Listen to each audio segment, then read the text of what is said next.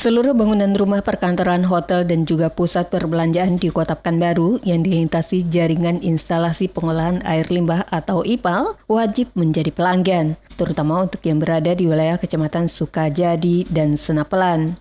Informasi ini disampaikan pejabat Sekda Pekanbaru Indra Pomi pada Jumat siang. Dikatakan Indra, saluran IPAL yang dibangun pemerintah pusat di Kota Pekanbaru memiliki kapasitas sebanyak 8.000 kubik per harinya. Untuk bisa dioperasikan, minimal limbah yang dihasilkan mencapai 3.500 kubik per hari dengan jumlah sambungan rumah paling sedikitnya 3.000. Karena itu sosialisasi mengenai operasional IPAL sudah mulai dilakukan pemerintah Kota Pekanbaru kepada pengelola hotel, restoran, dan mal serta juga lainnya agar mereka dapat memasang sambungan IPALnya.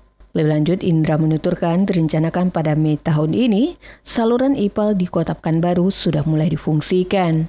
Karena itu untuk menggesa pembangunan sambungan rumah tangga, 1.500 akan dibangun oleh pusat dan sisanya dan sisanya 800 sambungan oleh provinsi serta 700 sambungan oleh pemerintah kota Pekanbaru. Uh, pelanggan prioritas kita ya. Jadi IPAL itu kita bangun kan kapasitasnya 8.000 kubik per hari. Jadi untuk bisa operasional itu di angka lebih kurang 3.500 uh, kubik per hari. Untuk mendapatkan 3.500 kubik per hari itu minimal SR-nya itu lebih kurang uh, 3.000 SR. 3.000. Nah, 3.000 SR nanti 1.500 tahun ini dibangun oleh uh, nasional kemudian 1.500 lagi nanti dibangun oleh kita dan provinsi. Jadi ada bantuan keuangan provinsi juga untuk 800 SR gitu ya.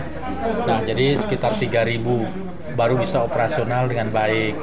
Nah, tadi kita sosialisasikan ke masyarakat eh, terutama untuk kawan-kawan hotel, restoran, kemudian mall dan lain-lain kan banyak tuh kapasitasnya. Nah, kita minta mereka uh, memasangkan uh, menyambungkan uh, ke jaringan IPAL kita. Desi Suryani, Tim Liputan Barabas, Maporken.